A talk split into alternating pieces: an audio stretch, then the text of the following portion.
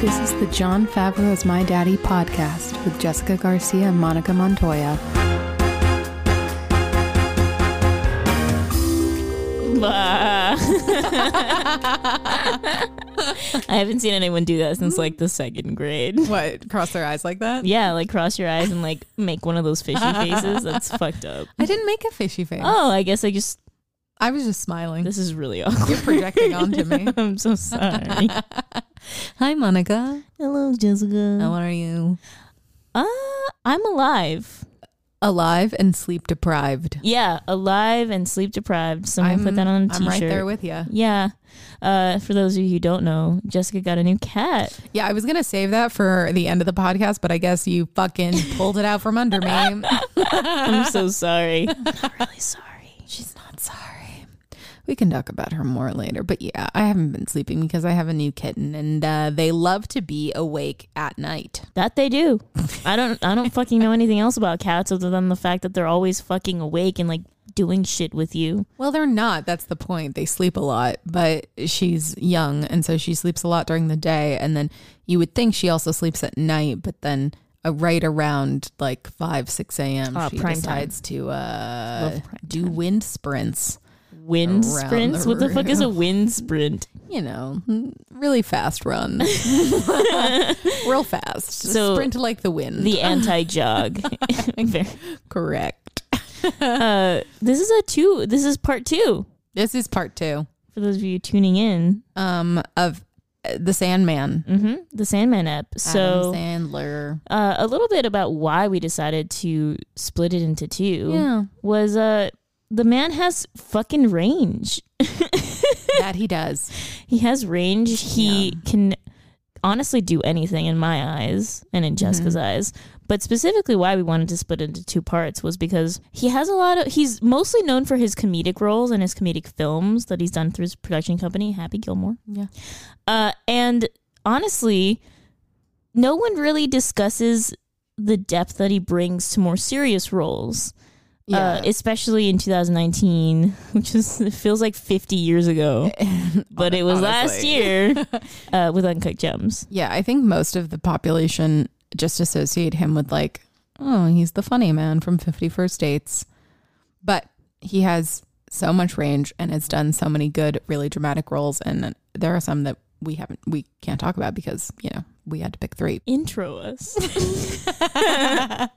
Yeah. So um, you guys already know about Adam Sandler, about where he came from, his upbringing, his daddiness, obviously, because we went over that in part one, which you should have listened to. yeah, if you uh, have not listened to part one yet, go do that before you listen to this one. I mean, Yeah. honestly, do whatever the fuck you want. Sure. But if you want to like follow the rules, then Yeah. like one before two. This podcast has rules, and when you downloaded it, you signed a contract. I know you signed signed a contract with us. It's law abiding. Mm-hmm. It's binding. If terms and conditions did not pop up when you clicked download, it's you know It's not our my- fault. It's not my problem. but, you, should have looked you at did them. agree to them. so Um, but anyway, yeah, go back and watch part one uh, before you listen to part two. you mean listen? Sorry, listen. I would love for them to be able to watch us. We should film it like they do with Joe Rogan, Oh, I love Joe. because then they could see our insane setup today. Yeah, guys, I don't know. If, I mean, obviously you can't fucking tell, I but don't know like, if you can see this. you know what? it is what it is. Essentially, we're stuck in like our office at home, and it's like kind of you know those like unfinished basements that like every kid had in like every movie ever. I mean, there are no basements in California. I said in every movie ever. Okay, like the Midwest, like unfinished Sure, like Home basement. Alone. Yeah, like in Home Alone. Yeah. In Home Alone of Macaulay Culkin. they uh anyway, it's an it's like an unfinished office essentially. And Jessica's sitting in the biggest armchair in the world. and I'm sitting on my fucking dining room table that has no back support. You mean share? I'm sitting on my dining room chair that has no back yeah, support. to clarify, we did not drag the dining room table into this room so Monica could perch upon it like a tiny bird. No, but what we do have are like rickety side tables, essentially, with like all of our podcast equipment on it. Yeah. My laptop is on like a laundry cart. It is what it is. We're we're doing our best. so, for those of you out there who that are like, how do I start a podcast? You can really do it anywhere at any time. I mean, let's be honest. If uh, we didn't have someone doing the audio for us, I don't think we would have a podcast. I think we would have a podcast. It would just sound like shit. Like we Yeah. would sound like and if we if we encountered problems like we did today, we would just be like, okay, we're not recording. I guess like it's just not happening. I guess we're just not doing it this week. The people will have to wait. exactly. Exactly. So mm-hmm. Anyway, so today we're going to talk about three of Adam Sandler's more serious films. Um, the first one we're going to start with is the one that gave him his big dramatic break, I guess you could say. I would say so. It's the one that Roger Ebert reviewed and said it's the first time he ever saw Adam Sandler having like- acting potential. so, you know, It's an iconic uh it's an iconic like film critique piece. If you Yeah. guys want to go check it out on his website, RIP. yeah. Uh it's it's go read it. Just go read it. The first movie we're going to talk about is Punch Drunk Love, which came out in 2002, written and directed by Paul Thomas Anderson himself. Uh, truly. And i- if you guys remember the if you had like the VHS of this film, if you guys owned the VHS of this film, you will recognize the cover immediately in your mind. Yeah. But it is like the very classic shot of like them standing in the center of like a hallway and they're like Yeah. looking at each other. And he like eh, she, he picked her up, and so she's like in the air. Yep. And it is punch drunk love. Punchy, drunky, love. I'm going to give you a quick sum sum of the film. Okay, so Barry Egan, played by Adam Sandler, a psychologically troubled novelty supplier, is nudged towards a romance with an Englishwoman, Emily Watson, all the while being hounded by his seven sisters, extorted by a phone sex line run by a crooked mattress salesman, Philip Seymour Hoffman, and purchasing enough pudding to win 1 million airline miles. Truly. This movie is about a lot of things. It's about so much, and I think that um of the two of us, it is more Jessica's movie. My movie is coming up, but uh, my movie's coming immediately after this. But um, I honestly like yes, this is about Adam, Adam Sandler, but I also love Philip Seymour Hoffman's performance in this Oh, film. yeah. He's so seedy and greedy and just so good, Well, like Oh, his role is so small, so tiny. and most of his lines are just "fuck you." I know, and I just love him, and like honestly, rest in peace. yeah, like one of the biggest RIPS we can put out there. the, one of the fattest RIPs. Truly, because uh, oh god, what what a loss! What a- Someone who can make that much of a role this small. Oh, I know, Wow, can't but wait yeah. for the Phil- Philip Seymour Hoffman episode. It'll be rough. I know it'll be so rough. There'll be be, so good. many tears, so I many know. tissue boxes. But anyway, I just wanted to start off by saying Yeah, love Philip Seym- S- Philip Seymour Hoffman in this role, just because he, he breathes so much life into such a small little baby role, and he is severely missed. yeah, truly. So back to Adam in this film. Um, I really like this movie. I will say I liked it more this second time that I watched it. I watched it for the first time at some point during quarantine. Um, and I had heard the title, but had literally no idea what it was about. And it's like, uh, it's a weird fucking movie. There's so much in it that is just, I mean, obviously it's not random, it's all very intentional, but feels very random in the movie I think that's the point, and though. also doesn't ever get any explanation, which is 100% the point. yes, Like, to give you context, if you haven't seen this movie, you open, it's like this really wide shot of a blue room with Adam Sandler in a blue suit sitting at a desk on the phone with with Healthy Choice. Is that the name of the company? I think so. Yeah, Healthy Choice because he um, wants to like clarify the terms of a promotion that they're running. yeah. where if you buy like a certain number of healthy choice products you get Mm-hmm. You get the you get airline, Airline miles, miles. Mm-hmm. and then if you like buy another certain amount you double them So he like just wants to clarify because he wants to cash in on all Mm-hmm. of these miles. and then he hangs up the phone and like gets up and walks out of this. It's kind of like a like a warehouse space or like an auto body kind yeah, of space. I would say so. Um, and he walks out and then walks down the alley to the street, and all of a sudden, a car just like zooms out of nowhere, flips over, and like skids across the road, and then another car pulls up. They put a harmonium on the sidewalk or like a small piano. Mm-hmm. I think it's a harmonium. yeah, and then just drive away, and you're like, cool. You're like seek. So this is what this movie is. Yeah, I think it's like I would call it organized chaos.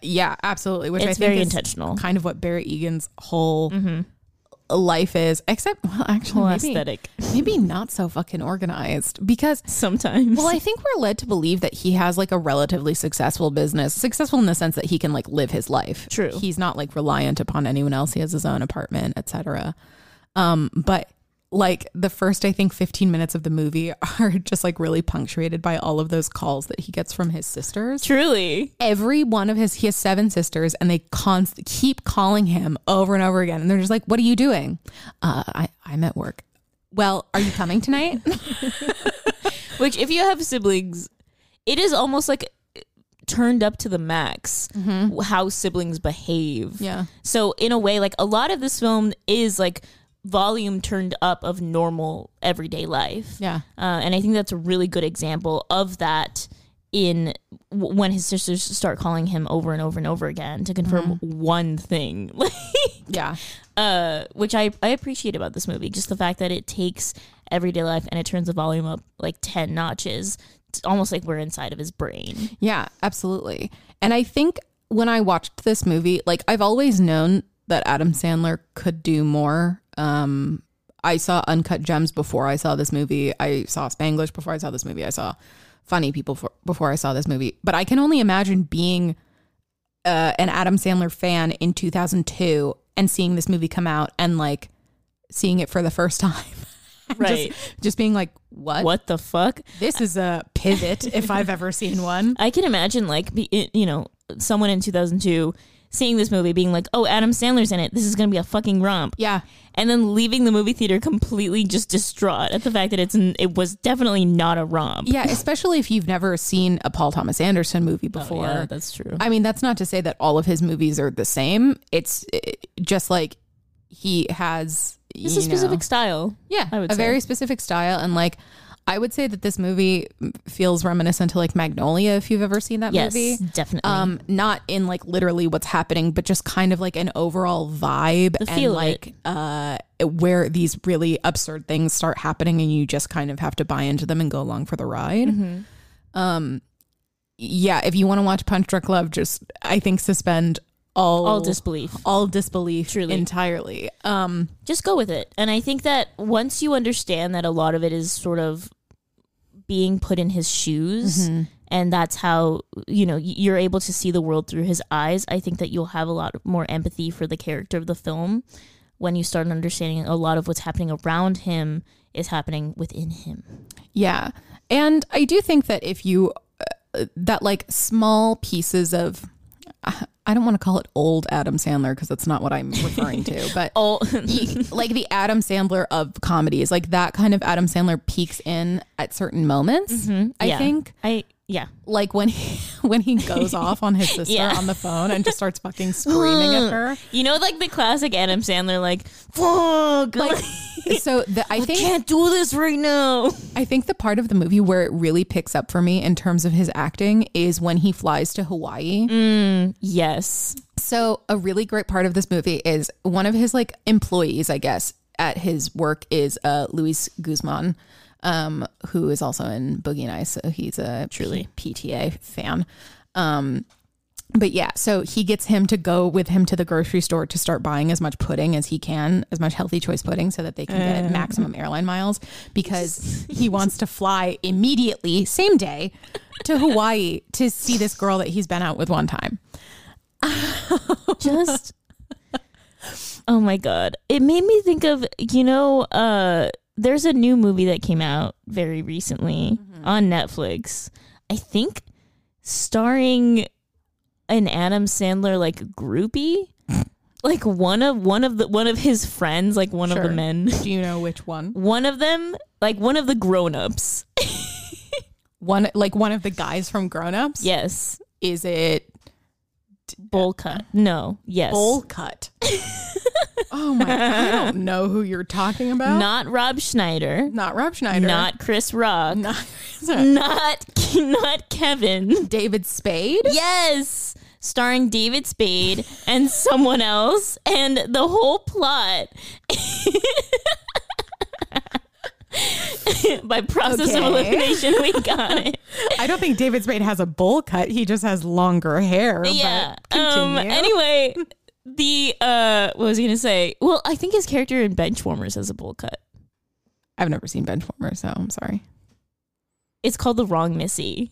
The movie on Netflix is called The Wrong Missy. Oh, Uh, wait, is that the one with um Lauren Lapkus? Yeah, and they like hop on the plane to find this this one chick in Hawaii Mm-hmm. named Missy that Uh-huh. he met one time. I see. I see. So these things feel very similar to you. Indeed. but in the sense of like this movie did it very well and The Wrong Missy is a piece of trash. This this is a Paul Thomas Anderson film and, and The Wrong Missy has is a Netflix movie. is It's, just not it. just not it. Um, but anyway, But anyway, the whole thing is to say is if if you're sitting on your living room couch and you're looking at Netflix and you see the wrong Missy and you think that the premise looks good, don't watch it. no, watch Punch And Drunk Love watch instead. Punch Drunk Love. Yeah, because when he gets to Hawaii, um, and I think that's the point, the whole point I was trying to make is that once he He actually actually gets to Hawaii. he like it happens upon this parade and decides to use the the payphone. And I think like when they filmed it, they just saw that parade happening, and then they were like, "Oh, great, let's use this." Yeah, I think so. Yeah, and um, he gets on the phone and with his sister trying to get the phone number of I think her name is Lena. Is that her name? Yes. Um, of the girl that he wants to see. And it's like absolute fucking chaos because this parade is so loud, and Adam Sandler just has to keep screaming into the phone to talk to his sister. And his sister's like, "Why are you being Why are weird? you screaming?" Where are you? Why are you screaming? What's going on?" And he fucking goes off, and he's just like, "I'm tired of you fucking pushing me around. I'm tired of this shit. I'll fucking kill you. I'm tired of this shit." He's literally screaming, "I'll fucking kill you!" to to his sister if she doesn't give him a phone number. and you're just like, oh, okay, here's the little bit of the Adam that we know, but seeing it in a way where it really lends itself to a dramatic performance and also to the depth of Barry Egan, because at first I think you, I think a lot of people are just like, oh, he's just like some weird fucking dude, but I think he's just kind of like troubled and lonely. Mm-hmm. no, he has and layers. really just wants to find love. There's a lot going on up there. There's a lot going on in that old noggin of Uh, Barry's. honestly, like quite frankly, this is gonna sound very strange. I relate a lot to Barry Egan. I'm Barry Egan. Yeah, uh, that's me. Um, I relate a lot to him just because you know it. It was the first movie that I saw that Adam Sandler that I honestly really took Adam Sandler very seriously in. Uh, he's had other roles in the past that that have a more serious element to them, Sure. but they weren't necessarily a serious role.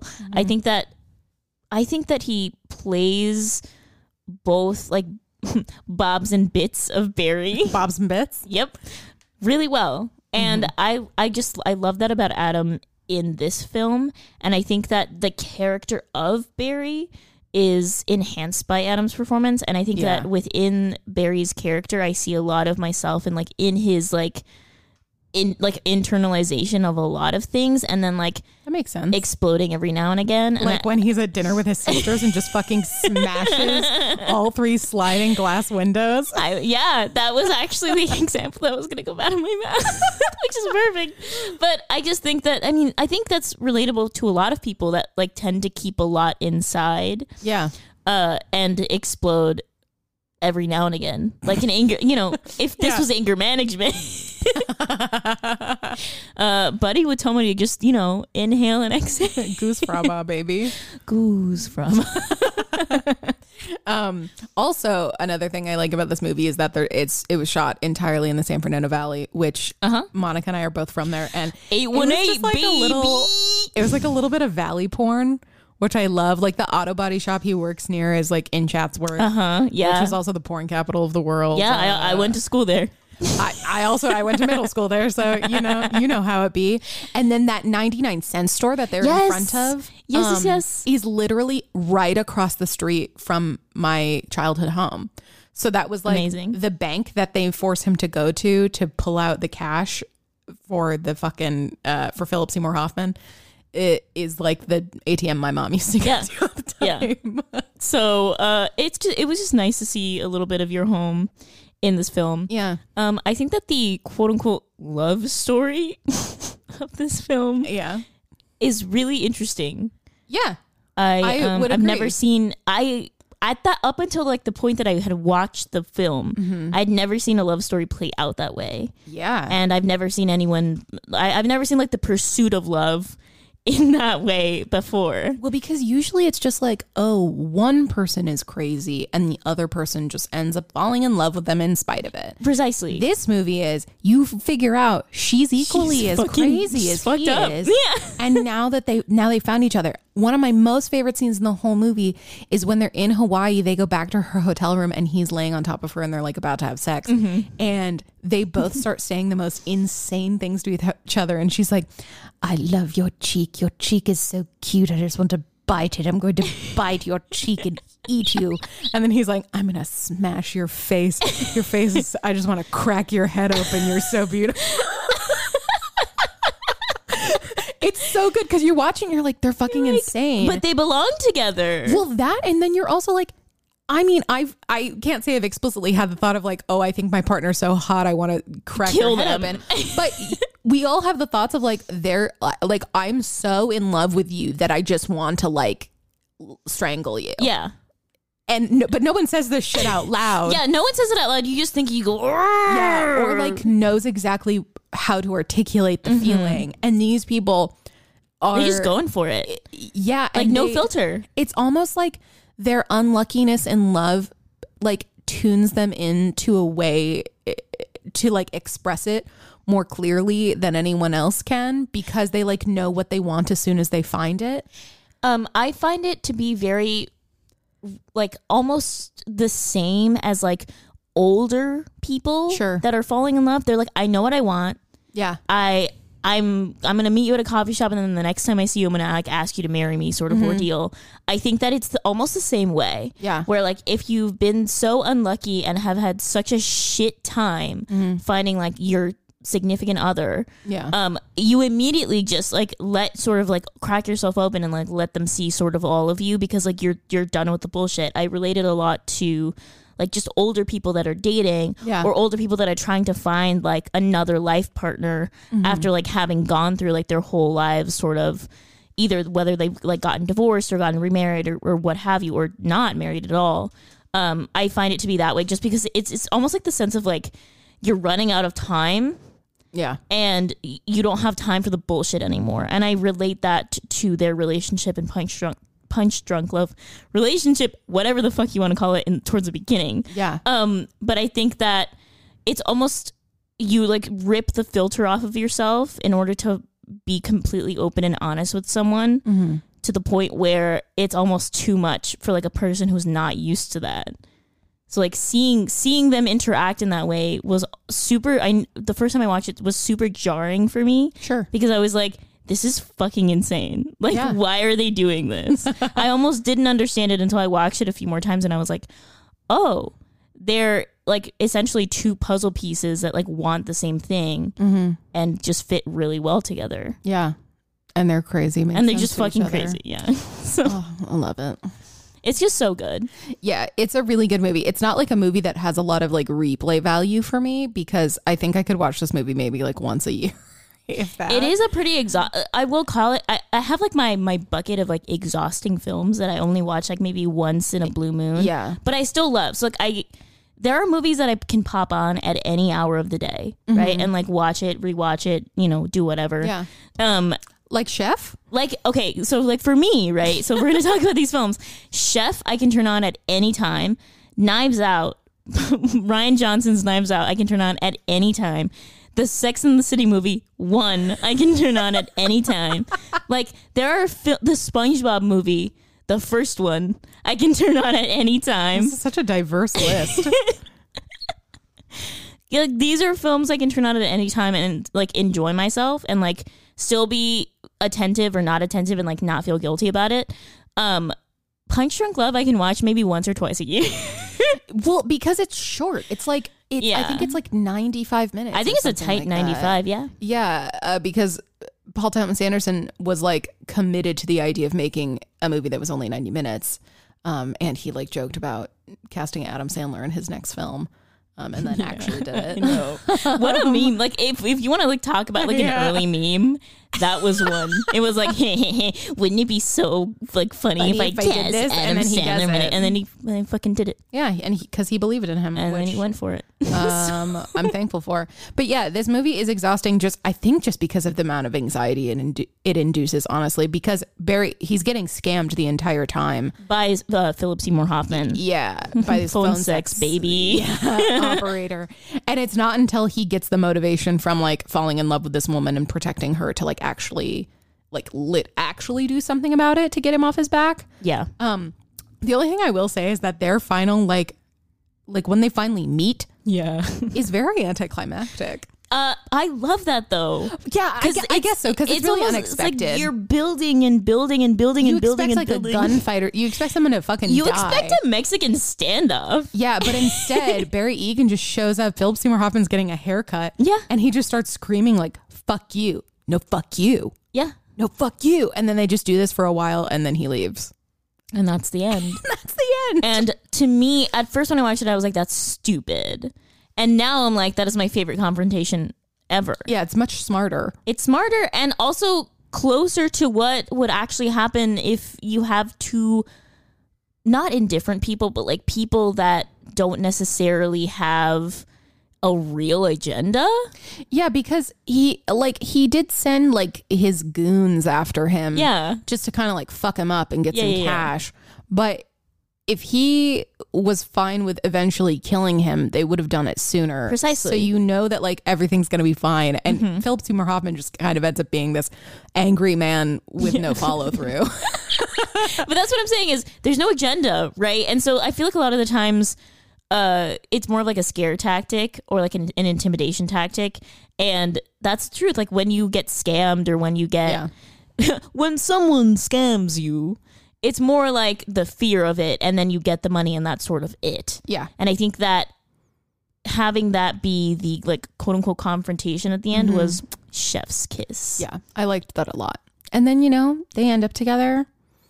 They have the piano he, or the harmonium. He learns how to play the piano. the fucking harmonium is what I'm trying to say. And I keep not The saying it. ammonium. the harmonium. Uh, yeah, I this movie's this movie's great. It's Yeah. weird if you like weird movies, um, that are still like very grounded in reality. I think this is a good movie. Yeah, it definitely overwhelmed me um in a good way. Sort Yeah. of just like seeing all seeing all of the moving parts stop and start a million and a half times throughout the film at very odd times was very overwhelming. All of like it's almost like I wouldn't even call it magical realism. I would call it like just like zany bullshit. Well, I think there, I, I definitely not magical realism, but like there is a lot of whimsy to this Yes. movie, and I think that when you realize that, or if you're just kind of like someone who geeks out about like special little touches in movies, Mm-hmm. this is a great movie for that. Like when he punches the wall and his knuckles, the cuts on his knuckles spell out love, yeah.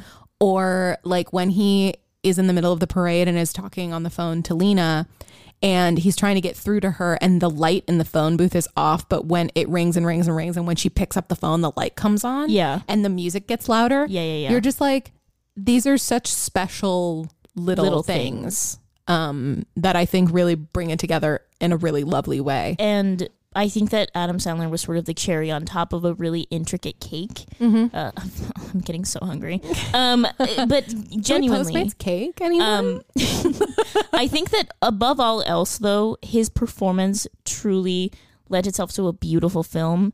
And I mean, I know this is supposed to be about Adam, but I think that the camera work in this fucking film is phenomenal. It's it's beautiful. and It's beautifully shot. The colors in this movie. the colors Oh, are gorgeous. It's super vivid. Mm.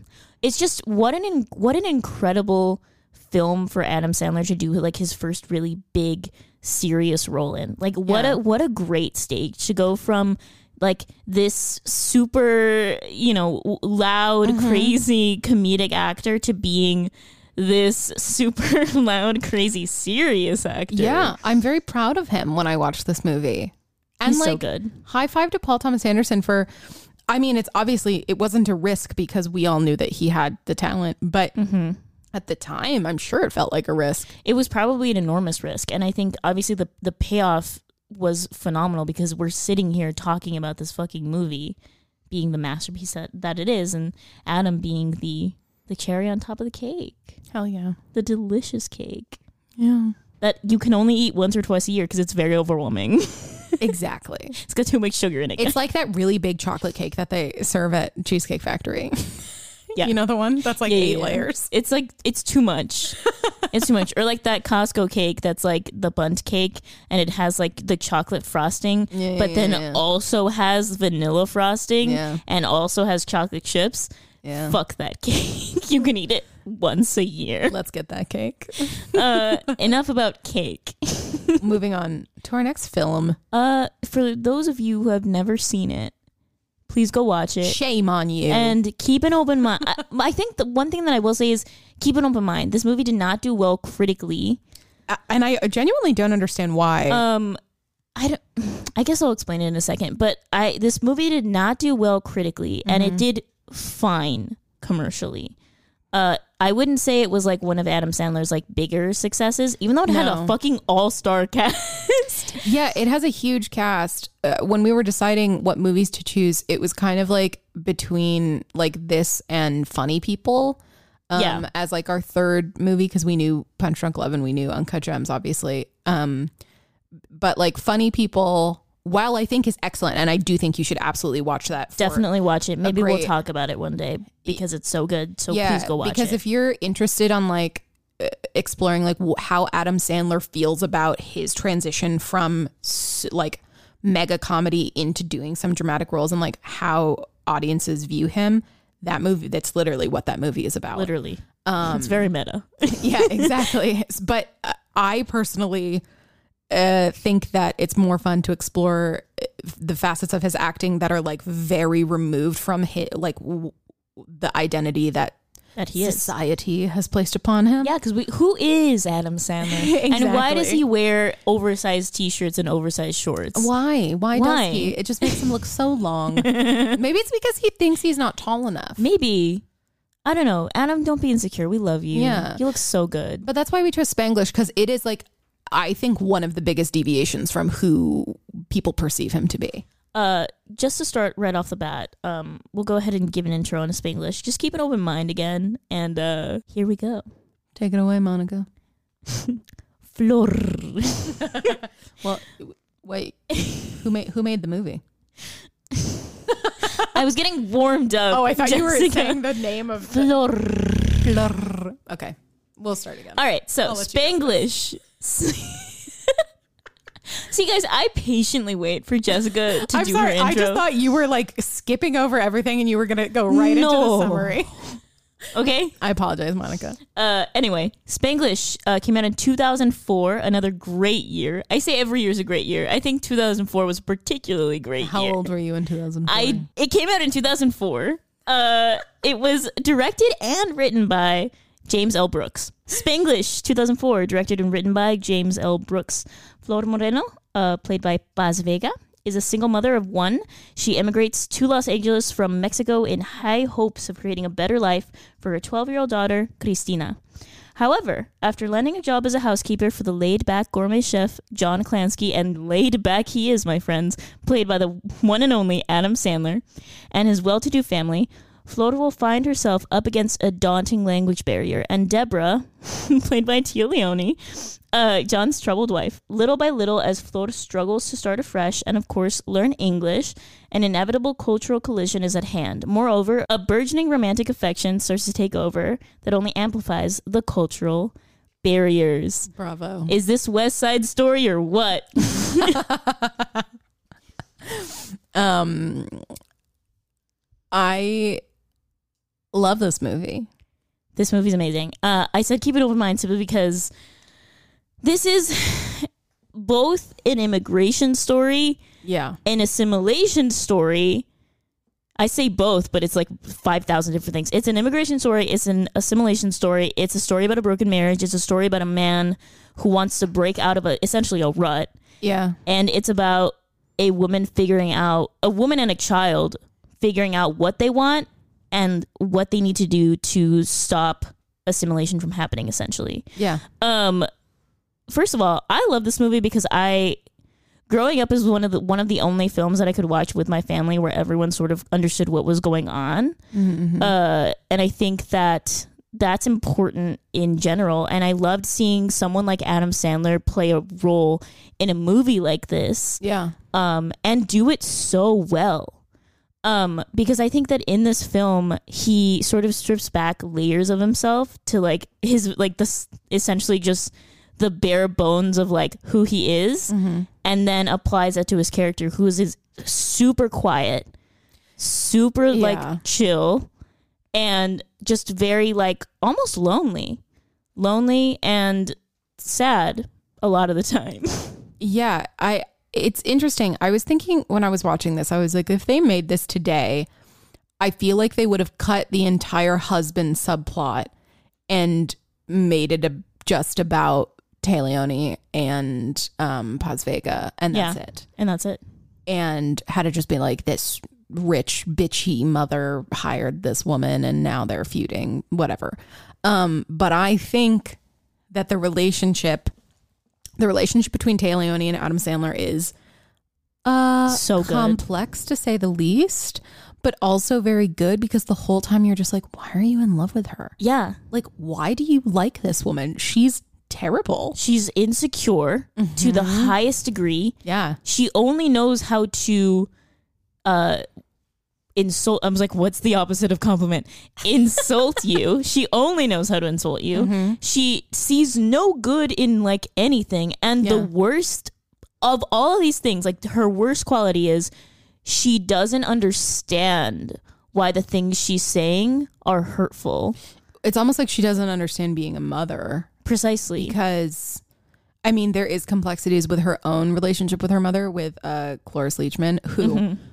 I think is one of the best parts of this movie. She's so she's just a drunk. her like- performance is hysterical.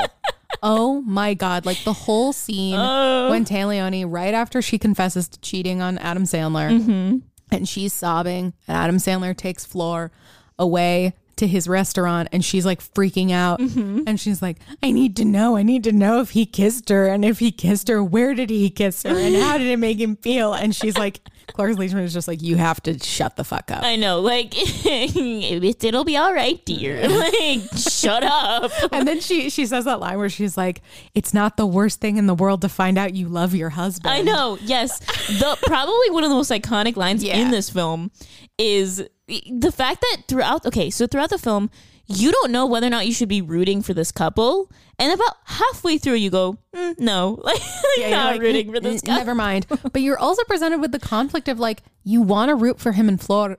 And like I do, I do every single time. But also you're like, I fucking know that this isn't gonna happen. Precisely, because it's not what she wants. And a big part of the film is her coming into her own as a mother and like standing her ground, right? Which is as as an immigrant is very difficult to do when you're presented with all the opportunities a rich like working for a rich white family can give you. Yeah. So that's a huge part of this film is like, you know, yes, so she's doing everything and stripping her culture away from herself. She's learning English. She's like assimilating in with the family. Her daughter's like eventually goes to this like rich white private school Yeah. uh, and is constantly like using the opportunities that this white family is giving her until she like sort of peels back that layer and realizes this family is fucked up and toxic and it is just not a good environment for me and my daughter which is why she ends up leaving adam sandler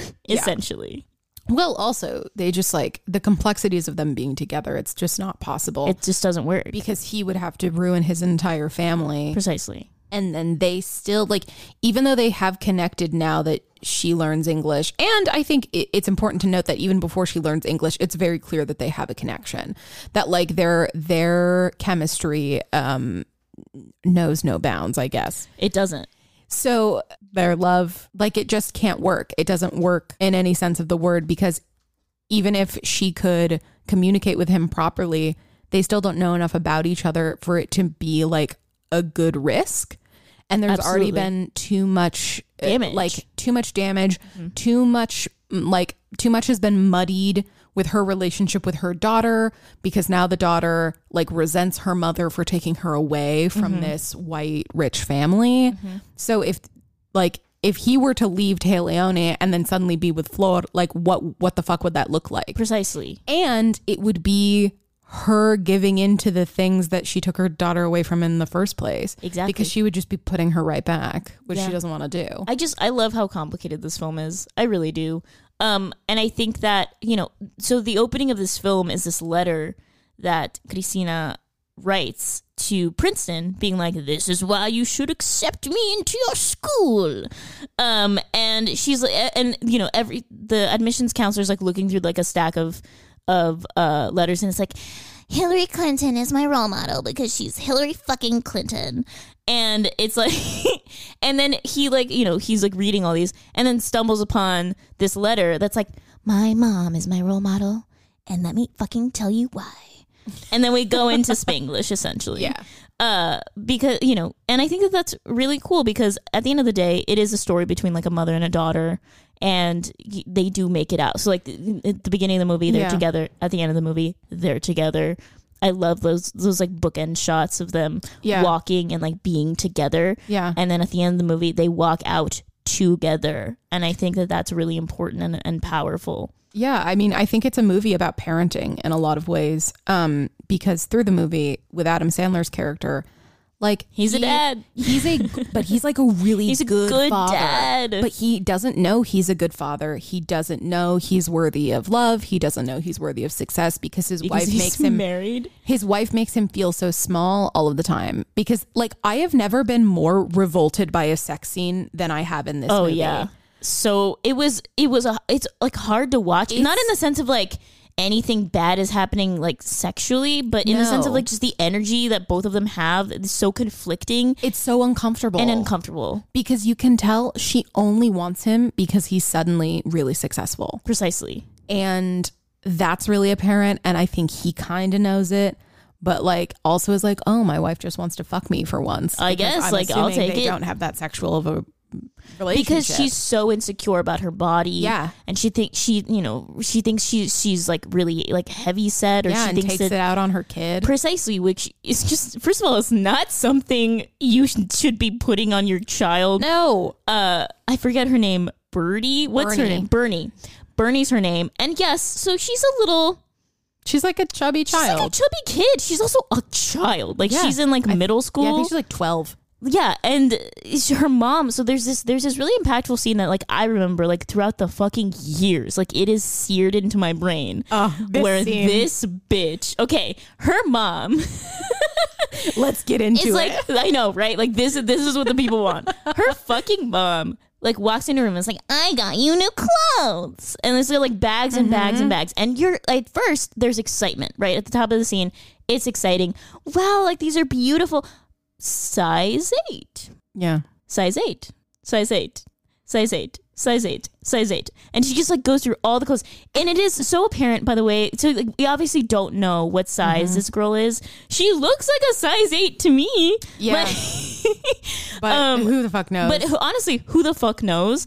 The whole point is her performance gives off gives off the vibe that she is not a size eight. yeah, It is probably like two sizes too small for her in this world. Mm-hmm. And her mom, who I can only describe as being obnoxiously generous and like horribly kind. Uh, yeah, but often not to her own family. But th- but uh, no, but that's what I'm saying is like she thinks she's doing such a great thing by like Yeah, buying yeah. her kid all these clothes and being like, well, they're supposed to be like motivation. yeah, she's like, it's motivational. You're gonna lose the weight. Which, oh my god, watching this as a fucking chubby nine year old, I was just like, oh my god, because my stepmom did this, has done this exact thing, like purposefully purchasing me clothes that she knows are too small, and I'm just like, I- I- I'll never understand it. It's, like, why do you think that you're horrifying. doing something positive? How how could you possibly believe? I mean, at s- on a certain level, I ca- like I cannot think of how they think it's Okay, kind. They have to know that it's unkind at best. demeaning at at at level. I was going to say at best motivational in quotes if your motivation is shame, truly. Um, but yeah.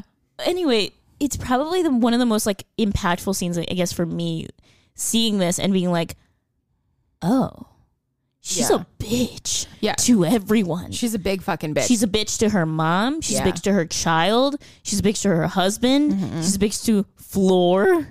or Floor. but uh, like and Adam Sandler is there to witness all of it. Yeah. And here's the thing he's no better because he says nothing. Yeah. He and I think that's something that the movie wants you to understand is he truly is no better. He's not a good he's not a good leader. He's a good father behind closed doors. Like this the scene where Yeah. Mm-hmm. he and Bernie are like going over her test stuff and he's like, It's a ruse. Roosevelt. It's a ruse. uh it's like a vacuum or whatever the fuck it is. And uh she's like she, and he's like helping her with her studies and Mm-hmm. stuff. But then her mom shows up and like sucks all of that energy out of the room and he does nothing. Yeah, he doesn't do anything about it because So- she's made him so small. Precisely. Yeah. And so, you know, at the end of the day, like they're sort of both terrible parents in that way, in the sense of like they don't ever stand their ground with their children. They Mm-hmm. don't ever stand their ground with their friends, their family, like anyone. Yeah. And so Adam Sandler's character and you can you can feel him like Adam like the actor revert into like shame like a shameful position every single time. Yeah, well, there's that scene that I think is kind of an underrated scene from the movie where he's kind of drunk and he Oh, yeah. goes into like the room that that Flor is in when she's learning English, Yes. and through he, these like, amazing like early 2000s tapes by the way yeah, so good and he like gets really like close to her and Mm-hmm. like really in her face, and at first you're kind of uncomfortable by it, but then you realize that like oh she like likes him, so it's fine. Mm-hmm. Um, but you're just you see i think a lot of his pain and a lot of his vulnerability in that moment um and also some of his adam sandlerness in that Yeah. Mm-hmm. moment and then also that scene where they're on the beach and they're Yes. having that whole conversation which is also really funny because she's like standing in the wind Mm-hmm. and it's making her like beautiful body shape very apparent And he- Truly, it's like, it's like "Could you she's just like, sit down, Yeah, she's please?" like wearing white, right? And it's like all like pushing up against her body, and it's like, and she's like looking off into the distance. She's like, "Will you fucking sit down, please? Will you sit down?" Yeah, Like- because he doesn't he doesn't want to give in to temptation or to realize like how attracted he is to this woman. But I think one of the big reasons he's so attracted to her, besides the fact that she's so beautiful, she's is so because, hot, like di- like gross, like stupid, like it's, like, it's so stupid that she's this hot. Like, yeah. But um, is because she's like one of the first women he's seen show genuine kindness to like him, and like her compassion. fam- his family, Yeah. because she takes all those clothes that Taleone gave to Bernie and like alters them so that they fit her. Mm-hmm. And there's the really iconic scene, the, the just try it on. Scene. Just try it on. try it on. And she's like, oh, uh, okay. And she's like, not doing it. Like, She's Brittany's like, just they're not, not, doing gonna, it. they're not gonna fit. She's like, just try it on. just try it on. and she does it. They go, they fit. They fit. They fit. And she like freaks out, and Adam Sandler sees, and he's like, "Oh my god, this So woman happy. is being kind to my child." I- yeah. So the motivations behind their relationship is just is really interesting, and he does such a good job of showing all of the points of conflict, the Oh, yeah. cultural points of conflict, the interpersonal points of conflict, yeah. all of it. He's a really good, he is a fantastic, like, whiteboard to bounce things off of. Yeah. Because in this film specifically, because like there a good example of it is when he is they're like all sort of sitting on the porch and he tells Christina like, Oh, like I'll give you a dollar for every like sea glass or like arbitrary dollar Mm-hmm. Yeah, amount yeah, yeah. for every every like piece of sea glass because like I want it for like my my restaurant like it you know it'll go on like the I don't know the Yeah. fucking he's gonna make like tables a or whatever. plate out of sea glass or something um and so she goes oh really and she gets really intrigued and like the other kids are like fuck this shit like i'm gonna get one and then like that's it Yeah, this is stupid. uh, but 'Cause they already Christina, have money. I know. Christina goes out and like gets a fucking like gallon bucket full of them and Yeah. goes like, and she like pours them out and he's like, oh shit. yeah. She's like, are you gonna pay me? and you just see, and her mom is sitting like right there, and he's like, uh, should I be giving this kid like five hundred bucks right now? Like, Yeah. but and he does it. Yeah. And her mom is like, you don't have to pay. You don't have to pay her. Like, it's, this is like, please stop. Like, Yes. this is making me uncomfortable.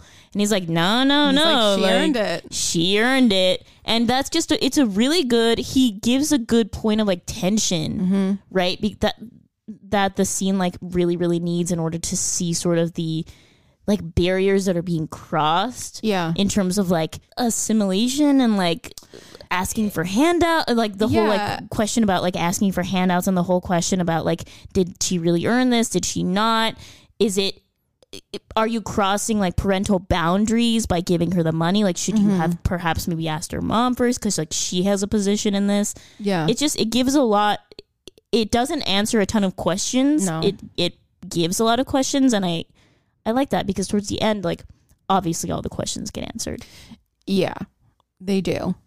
Um, I just think his his part of this movie was such a lovely like addition. I mean, I don't know at what point like his character was added or not. I'm assuming he was there from the beginning, but like i'm I going to said, assume that too yeah like I said, I would think that like if they moved this made this movie now, they would cut that whole part out. And I just think he adds such a good element because it it gives the story so many more layers. Like it's not just a, s- like we said, it's not just a story about immigration. It's not just a story about assimilation. it's like it's um, a mother-daughter story And it's a love story. it's a love story in some Fuck. ways. Like I think it's important for her to have internal conflicts that aren't just centered around like I feel culturally less than. You know. she feels less than in a million different ways Yeah. and and she's a woman who like I'm an immigrant, but I also like feel have like genuine feelings, feelings for someone. yeah And even though I can't speak the same language, those are valid. Like I think that's a really really interesting um point. and not only are they valid but at the end of the you know at the end she decides that it's not worth it like she like her life is worth more than uprooting whatever the fuck's going on and like giving into that bullshit essentially like her future and her daughter's future are more important than doing honestly the easy thing which would be to like become the mistress Yeah. of, of Adam Sandler's character which Yeah. honestly like would be a, truly a sweet deal Let's make Spanglish too. Um, Fleur Um, changes her Yeah, mind. Flor runs back to Adam Sandler in that white, like the white Yeah, outfit yeah, from the yeah, beach, uh, and becomes essentially like her, like his sugar baby. It's like live in sugar baby and Taleone just has to sit there and take it. Truly, This is my that's my version of Spanglish. Spanglish too. we just pitched it. Someone out there, please put it Uh, into James L. development. Brooks, if you're out there and you feel like writing for us, Let you me Hit a girl up. Hit us up. Anyway, Adam Sandler is phenomenal in this film. He does an incredible job at playing small but also big, and I love Yeah. him. I adore him. Agreed. We stand. We stand. so that brings us to the bi- the big the big boy of this episode. If you thought we talked a lot about Spanglish. You ain't, you ain't heard nothing yet, baby. baby uncut gems baby Uncut Gems, baby. All right. Uncut Gems, made in 2019, directed by Benny and Josh Safdie, written by Josh Benny and Josh Safdie, and also Ronald Bronstein. Um, and if you don't know who Ronald Bronstein is, if you have seen any other Safdie brothers movies, they made a movie called Daddy Long Legs. He Yeah. stars in that movie, which also happens to be a mumblecore movie yes something we Mm-hmm. right Mm-hmm. discussed on the Greta Gerwig episode. Um, and he also does a lot of their editing, I think. So he works very closely with them. Um, yeah, interesting yeah work. the Safety brothers as Yeah. we'll refer to them from now on They're great. So here's a little sum. Howard Ratner, played by Adam Sandler, is a once successful New York gems dealer whose gambling addiction has left his family and career in shambles and him hundreds of thousands in debt. Always looking for the next big bet, Howard thinks he finally hit it big when he discovers a rare opal with a very interested high profile buyer. Kevin Garnett. But the closer Howard gets to finally winning big, the more he is forced to realize he can't keep running from the consequences of his actions. Um, this movie is anxiety. Uh, wrapped in uh, like uh, when I saw this movie, I was like, "Is this what it's like to do speed?" yes. I mean, I don't know. I don't know, but uh, uncut gems. Anyway, uh, this movie, first of all, this was the best movie of 2019. it was the best. Okay, so Parasite won Best Picture. Yes. very warranted. After other Absolutely. than Parasite, Uncut Gems was the best movie of the year Yes. and the biggest Oscar snub. Dare, Ever. dare I say, bigger than Eddie Murphy being which snubbed? you for know we're Dolomite. pissed about that. yeah, we're fucking mad about that. But Adam, Adam Sandler, just So good. he's like like I was so I I, I, knew- was inspired. me too. I Yeah. knew this movie would be good, but I wasn't sure how I would feel about it because the j- like the the moving pieces of the plot like it's not something I'm particularly interested. I don't like stories about gambling. They like loss of money is one of my is my second biggest anxiety after dying. oh, really? It's my first biggest anxiety. And- Dying is my second That's- biggest anxiety. that's all this movie is about. Um, I mean, it's not all it's about, but that's like the driving force behind this movie is yeah. money. And so that freaks me out from the get go. And I don't really like movies where it's just like someone constantly fucking up and like digging their grave. Mm-hmm. It's just it's, it, you're watching through gritted teeth the whole time. yeah. Um. Okay. The biggest word I can use to, de- or like the word that I can use to describe this film is fluid. Yeah. So eh, in this film, like there is no point at which anything sort of stops, No. other than the scene where he's in the, the apartment with his wife? Question mark. Yeah. it- It's his wife. Or it- Yeah, she- she is his wife, but like, Yeah. is she his wife? well, they're like about to get a divorce. yeah, She- they're they're literally on their way out. Adina Menzel plays the wife. So Her name is beautifully. Dina. Um, I know. Well, I think they did the thing where they just kind of saw the names of the actors and just kind of rolled with it. Like Julia, the girlfriend, is played by Julia Fox. Yeah, precisely. Um, who is like a rando newbie actor who does an incredible job. She's so good in this. She also has also has one of the best asses I've ever seen. I've never seen a better ass. like as It's someone as ass-tastic. someone who also has a really good ass, I've never been jealous of another ass except for Julia Fox. Just to let the just to let the listeners know, Jessica has a great ass. Thank you, Monica. And uh, for her to say that Julia has a, a, also a great ass is kind of a better ass in some ways. Great. Like there's that shot. If you've seen this movie, you know the exact shot I'm talking about. It's where they're fighting outside the Mm-hmm. club. She slams the door on Howard for him to get into a taxi, and they do that amazing shot that just like follows her across the club. Yep. And you see her walking all mad, and she's in those pants, and her ass is just like bouncing while she's walking away. And the whole time, you're just like, every man in this theater is staring at one thing. And truly it's and, and one thing in the shot, and it is not her face No. or the back of her head. I mean, every woman, to every person, in Every the theater person is like, was every staring woman's at like, her how butt." do I do that? Yeah, exactly. how do I because get that? She looks so, so good. amazing. Oh Uh, my god. So Julia. sorry for we took a pause to objectify Listen, this. this woman. movie, this this podcast is about daddies, and with that comes some objectification, and sometimes it extends to women.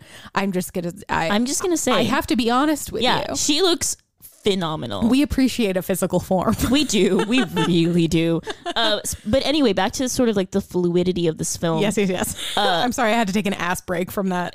it was from that fantastic. I conversation. loved it. It was phenomenal. Um, I sort of relate Howard's Howard Ratner's character. First of all, that name Howard fucking Ratner. Howard Lamau. Ratner. Um, Howard Ratner. Howie. Howie. Um. Anyway, I relate him and his character to a shark. So like he is swimming through the ocean. If he stops for even one second, he dies. Uh. And I think that that so beautifully sums up like the you know the um actions of his character. Like if he stops for even one second, his whole fucking operation, his like one man operation dies. Uh, both in the, sen- in the sense of his work because he's a, he is a workaholic. Yeah, Um, he's constantly in that fucking gem shop. constantly. He like sleeps there sometimes. So he so he's a workaholic. He is also a fucking ga- like he's a gambling addict. Yeah. Which if you if you if you're a gambling addict, then you know.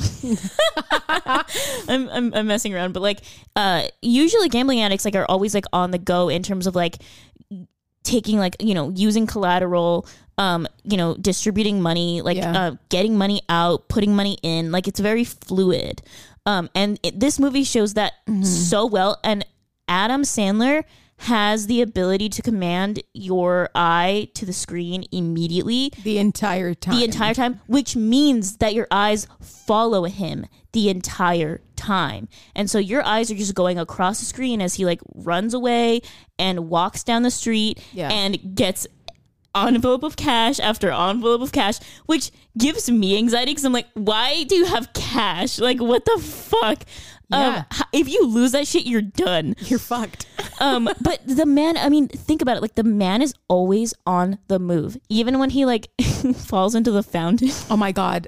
he gets up and he walks away. Like Yeah. he is always on the move. And I, You like get dizzy watching this movie. you get so so dizzy watching this film, and I think that no one but Adam Sandler could have done this.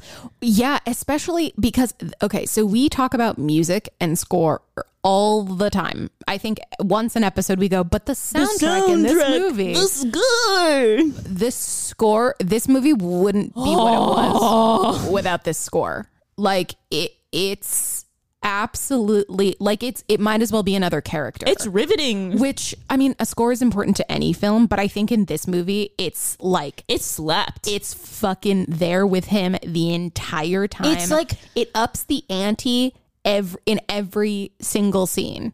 my eyes twitching thinking about the score. But anyway, the point is like the sc- you know to your point, Jessica, the score being a character, the score follows him. Yeah. The score. So like I I I- I don't know if you guys will understand what I mean when I say like there's like underscore and then there's like the score, right? So like th- you know underscore you like don't really notice in a scene and like it's there and like if you're like a music junkie like you'd be like that score is like good or whatever and like no no one really gives a fuck like Mm-hmm. the, the the point is to just have like music under a scene like that sort of that uh in this movie the score i think almost embodies his anxiety Oh, and absolutely. it follows him everywhere Yeah. and it's like ominous and also like heart racing Mm-hmm. and kind of awesome i fucking love this score Oh, in this film It's, it's fucking awesome. It's the same guy. I don't know his name.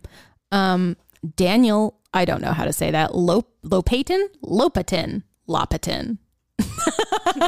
low peyton His name is Daniel. um, he's worked with the Safdie brothers before. He did the score for A Good Time, which another underrated, absolutely robbed film that Robert Pattinson is in. Go watch it if you haven't seen it yet. Um, but yeah, he it- it- this the score the score is fucking amazing. Like I can't emphasize it enough. It's also a little mystical yeah um, That- which I think is really important because there's this whole thing about the gem, like the opal that he has that Kevin Garnett wants and Uh, that he takes, and so how he has to Mm-hmm. try and get it back. Um, and there's this whole thing about how like opals are. He Are, like, says like ha- he's like this is Middle Earth shit because it they have like you can they say that when you look into an opal you can see the whole universe. like all the like every color ever made or like every color like ever like present in in, Yeah. in you know nature the universe the stars the galaxy like you could see you could see everything and like the effects of the film like the the graphics in the film try to kind of show you what they mean Yeah. i don't think you ever fully see what they mean until like you see sort of Ad- adam sandler's eyes and like kevin garnett's eyes like light up and go whoa Uh-huh. yeah, otherwise you're just watching a bunch of like fun colors on the screen yeah. uh, which you know, not to say that the graphic designers on this film didn't do a good job, No, I think it was interesting, and I think it was also the Safdie brothers trying something, right? as Which was, I think, filmmakers. it was fun. I don't necessarily believe that it was as effective as just watching their eyes go crazy when they see the Rock, the when they see Dwayne the Rock Johnson. So when Dwayne the Rock Johnson shows up in this movie, um, but you know, I think this this movie had a premiere in I- I forget if it was Sundance or the Telluride It Film was Festival. Telluride. Okay, so it had the premiere at the Telluride Film Festival, and like everyone sort of left. The tea is because I wasn't fucking there; no one invited me. But the tea is that everyone left and was like, Adam Sandler gave the, the literal best performance of his like career of his life. Yeah. and I'm a, I'm not gonna lie, like I love all Adam Sandler films. Well, not all of them, not Grown Ups too, but like you know, this is it. Like he could, if he died after this, I think he would truly be. Condemned. I think he would have gone out. On He would have like gone a- out like with a on bang, a high note. for sure. It, What I think, I think a lot of people watch this movie and be like, this isn't like, this isn't like Adam Sandler, you know? But I think to say that is to underestimate his ability as an actor or like any actor's ability to have range. Truly, um, because most actors are multifaceted, but like because of Hollywood and how it works and marketability, they get shoved into certain corners. like uh, I guess typecast in a way. Exactly. Um, and, and so, in a weird way, I think that like his comedy chops gave him access to parts of Howard Ratner as a character that like other people wouldn't have been able to access because Adam Sandler's already very familiar with having like no sense of abandon, just like absolutely going out Going on for it. every ledge, letting go completely. And that's exactly what he needed to do, but in a dramatic way, but in a dramatic way that also still maintained like an element of humor to it. Truly, Um, because there's like dramatic acting where you're just like really serious the whole time, but then there's dramatic acting where you're so far far out on the ledge of like trauma and anger and sadness that, that you, it's almost comical. yeah that it's almost comical. And I think his talent, um, his comedic talent, is what allowed him to do that. it, I- I would go so far as to say like spec- like if we want to get specific about it, his comedic timing, like his ability, yeah, Oh, that-, that too. like his his instincts and his comedic timing really shown in this film for being a serious film. Yeah. Uh, I think that those those talents specifically really gave some depth to his character because like his character was funny in the sense of like the things he said sometimes made people laugh. Yeah, like when he looks at the gem for the first time and he just Yeah, goes, yeah. "I'm gonna come." I'm gonna come. and the thing is, with that line, if you say it, some you know, I'm gonna come. That's not that funny. No. but because of Adam Sandler's like ability to Yeah. pick just like the right moment Mm-hmm. and the right like drag, yeah, he I almost peed myself. Like I literally was almost pretty peed fucking myself. funny. It was pretty fucking funny. There are a lot of like funny moments in this movie, like when he's hiding in the closet Oh and my God, Julia comes back and he's texting her and she's like in her lingerie and he's this fucking like middle aged man and texting He's like, like, "Uh." "Are you wet? and it's like an R. It's like are, Are you wet? wet?" and then he "Ah." like jumps out of the closet and scares the shit out of her. She's like, oh. and he's like, ah, it's me. That's exactly what he says. You don't even have to watch the movie now. You know what he says. Ah. Uh, but he's like, he's honestly a Jewish icon in this film. Yeah. he and his he and his whole family. well, Lakeith Stanfield's character, uh, Demane, is that that's his name, I right? think so. Yeah, Yeah, Demone. He like at the beginning of the movie, Kevin Garnett's just like, "Who is this guy?" And he's like, "I don't know, some crazy Jew." I know. Which I think is also in the trailer. Yes, it which is. is. what prompted me to watch this film in the first place. I was like, Lamau, I'm gonna watch this film. I don't know who cut this trailer, but they did a really good. They did job. a really they good chose job. some of the most iconic lines where he's like, "This is," he's like, "This is my time. This is how I win." yeah, yeah, yeah. Oh my god, so Which good. So good. Um, a lot of people sort of relate this movie to like the story of Icarus.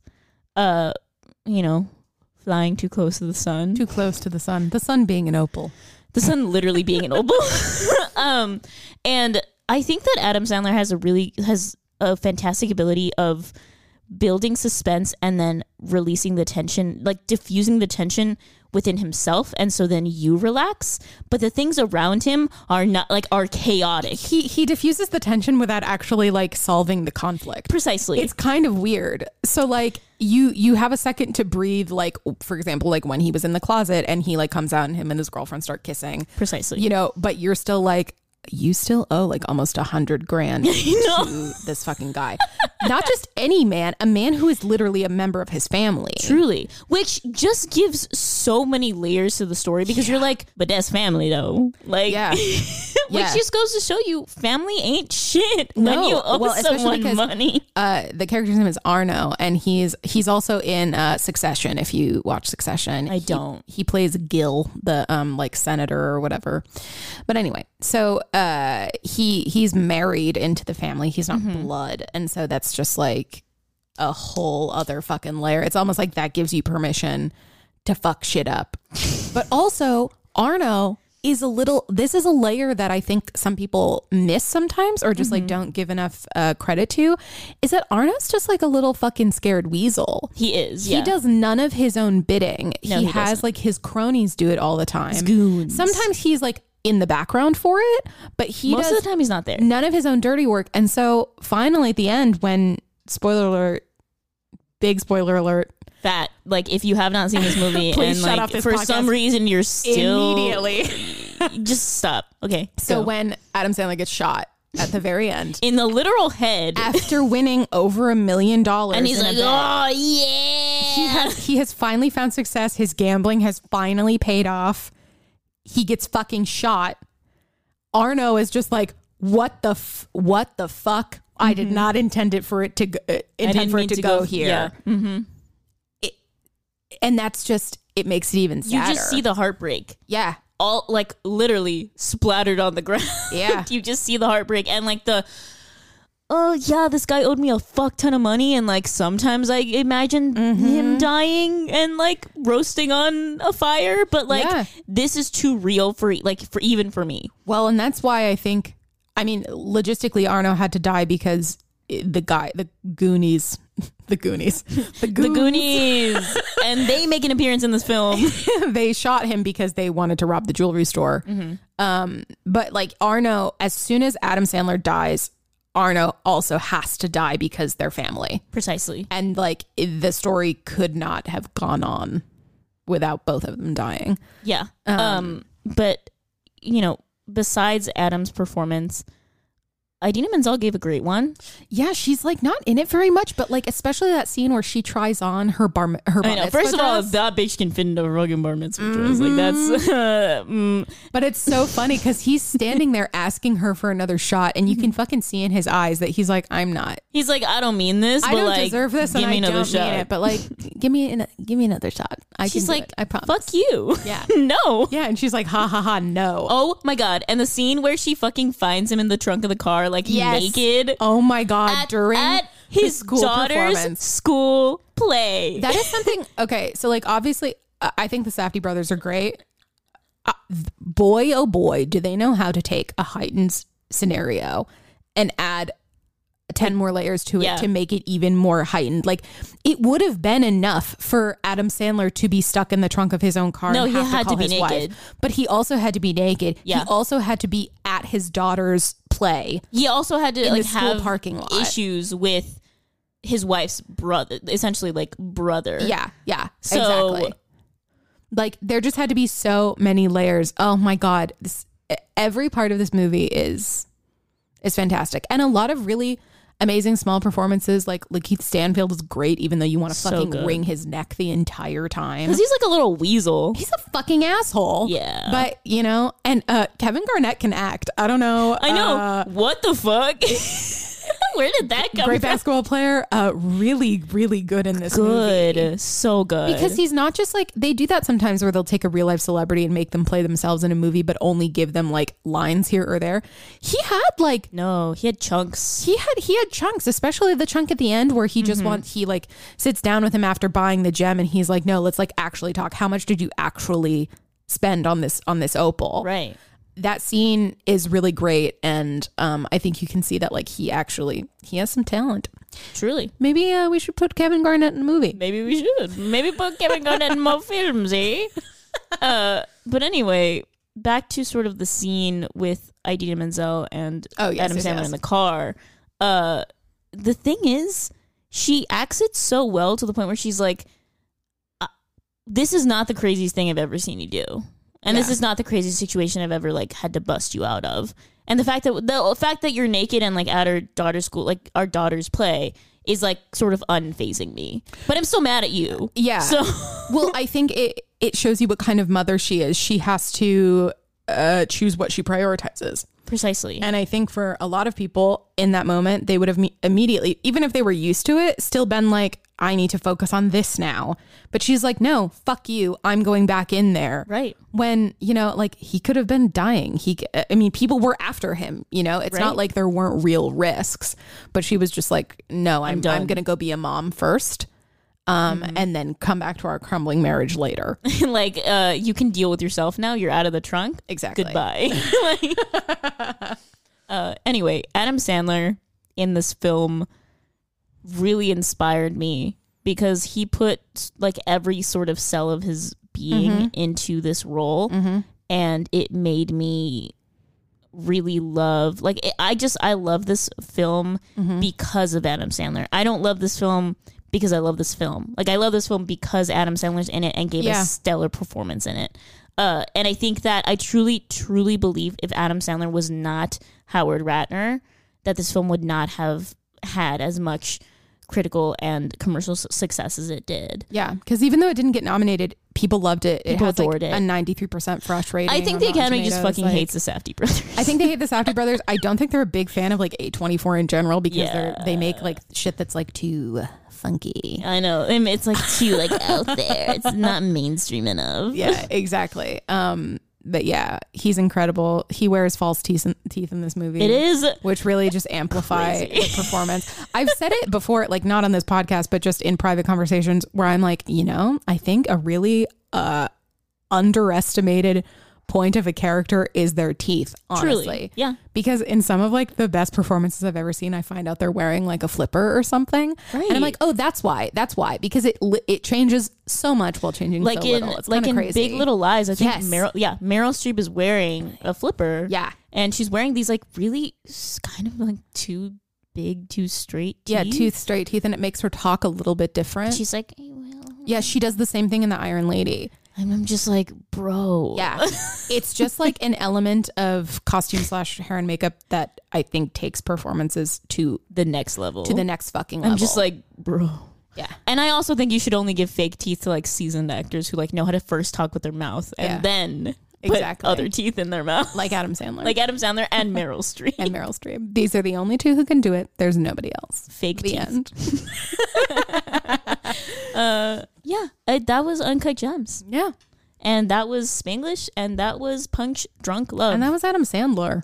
Sandlore, Sandler. the Sandman. I hope he makes more movies like this. Um, if he does, you can count on us to fucking cover them uh, on on some sort of like mini episode Yes, just because we're yeah. so excited about them Yeah. probably. Honestly, like I'm excited to see what Adam does in like o- his older age.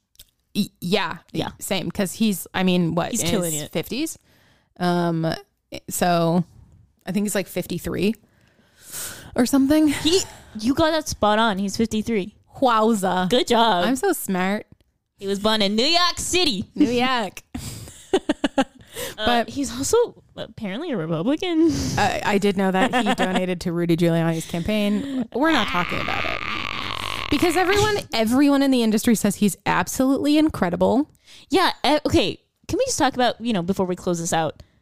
Adam Sandler is universally loved by Hollywood.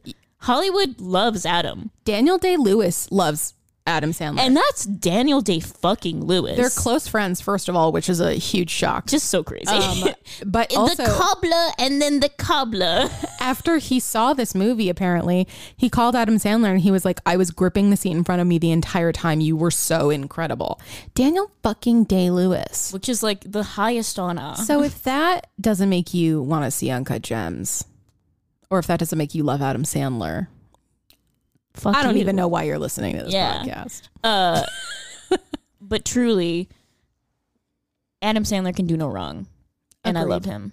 10 I out mean, of he 10. can do a little wrong. He made that movie Jack and Jill or whatever the He fuck it made was Jack and called. Jill. Don't mess with the Zohan. While a uh, while a loved question mark movie is interesting, and he made that.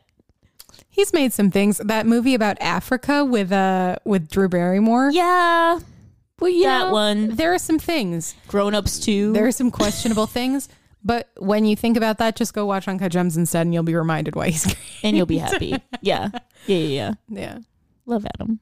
Uh, so that was Adam, Mm-hmm. you guys. That was Adam Sandler. Monica, what have you dabbled in? I before I get into my dabbling, Yeah. um, a very sad thing happened yesterday. Yes. Chadwick Boseman died. Yes. So sad. He was so young and he had died after a four year battle with colon cancer. I, it was one of the most unexpected um, Devastating. Hollywood deaths Yeah. in a while. Like it reminded me a lot of when Alan Rickman died. Um, because n- just like nobody knew. And Yeah. but especially this one was even more shocking because of how young he was. Truly. And I think that um, he, you know, just taking a second to pause and like reflect on the impact that he had on Yeah. the world and like the roles that he's played. Like he's played some really iconic black roles. Yeah. Uh, and he has given so much hope and so much um like he's been such an incredible role model for so many children like all around the world playing the Black Panther and uh just doing incredible work in Hollywood and just being a a great guy. Like Yeah. every interview I've ever seen with him in it, he ha- he always has like he always says the right thing. He always has some like a message to impart on people and it's truly devastating. Yeah. Uh, speaking of films, though, uh, the thing that I've been dabbling in is the Phineas and Ferb movie came out. Hell yeah. Holy shit! Uh, my husband is uh, he sings in the film. Mm-hmm. He plays. If you watch it, he plays like the little green monster or alien. He plays a green alien in a straw hat, and he like Oh my God. sings like a "Welcome to This Planet, Meter Leader" song. I have to watch this. Um, it's actually really good, and I'm very proud of him. He did a great job. Oh. Yeah, so I've been I've been sort of watching that. Um, I am really s- really embarrassed to say I definitely fell asleep during I was the film. going to say, I'm pretty sure you texted me and told me. Uh, and I felt really bad, but you know what? I watched the part that he was in, so like that was sort of my commitment t- to the film. You know, that's important. So, Yeah, Uh. I hear it's like doing really well though. Like I hear it has like a good score. Okay, that's good. On the tomato, the tomato people, the tom- Tomato the, tom- meter? the tomato people gave him a good score. they gave him, they gave them, you know, good tomatoes, Good tomatoes. ripe, ripe ones, Ripe, fresh boys. Uh, so yeah, not Okay. that we care about the tomato people on this podcast, no, but, but I mean, it's worth noting sometimes. uh, the audience gave him ninety popcorns, and the tomatoes gave him hundred. Oh so, wow! Ninety popcorns and hundred tomatoes. It's gonna be a delicious feast. what have you dabbled in? we- I mentioned this earlier because uh, you you spoiled it. I outed you. Um, but I I adopted I adopted a cat this week. Um, and I haven't had a pet in quite a while. Fifty years, because you're seventy two now. Yeah, yeah, That I yeah, exactly. Yeah. Um no, but I I had a cat who uh died like 3 years ago and then my like my dog that I've had my entire life died a, y- a little over a year ago. Rest in peace. Honestly, pour one out. Um but so like feeling ready to get a new pet I knew was always going to feel kind of like weird. Um and then I just kind of decided I was like no, I want to do it now and it happened like very quickly. And um, my roommate is allergic to cats, and I'm also not allowed to have cats in my building. And yet, here we are. Here we fucking are. Um, don't worry, he consented to the cat being there. I did not thrust it upon him. Uh, for well, I mean, I those- thrusted it upon him in the sense that I just told him it was happening. But I was like, uh, she can live at my mom's house. It's chill. And then he was like, no, she can live here. And I was like, okay, great. Yeah, I am also allergic to cats. Uh, so the cat will never be here. That's okay. but Yeah. she is adorable. She's really fucking cute. Her name is Mona. Um, After me, No. Her name is Mona because my uh, my favorite movie is Crybaby, the John Waters film, and my favorite character in that movie, and one of my favorite characters ever is Hatchet Face, um, whose real name is Mona. And because I didn't want to name a cat Hatchet Face, disgusting. so I named her Mona, and uh, it really fits. She's great. She's two and a half months old, and I'm very happy. She's so tiny. She's very tiny. But the yays. Yay! What is our question for What would John Favreau do? The segment where we answer questions if you have them, and we will tell you what perhaps maybe John Favreau would do. Yeah, what is the question this week? I just asked you that. Okay. Um oh, it's uh uh what is your favorite food truck food that you've had ever? um, there's this food truck that is in Sherman Oaks. Mm-hmm. I think sometimes it's in the Valley, sometimes it's not. Okay. Uh, it's called the Beignet Box. Ooh, we The love a beignet. beignet? So does John Favreau. Uh, exactly.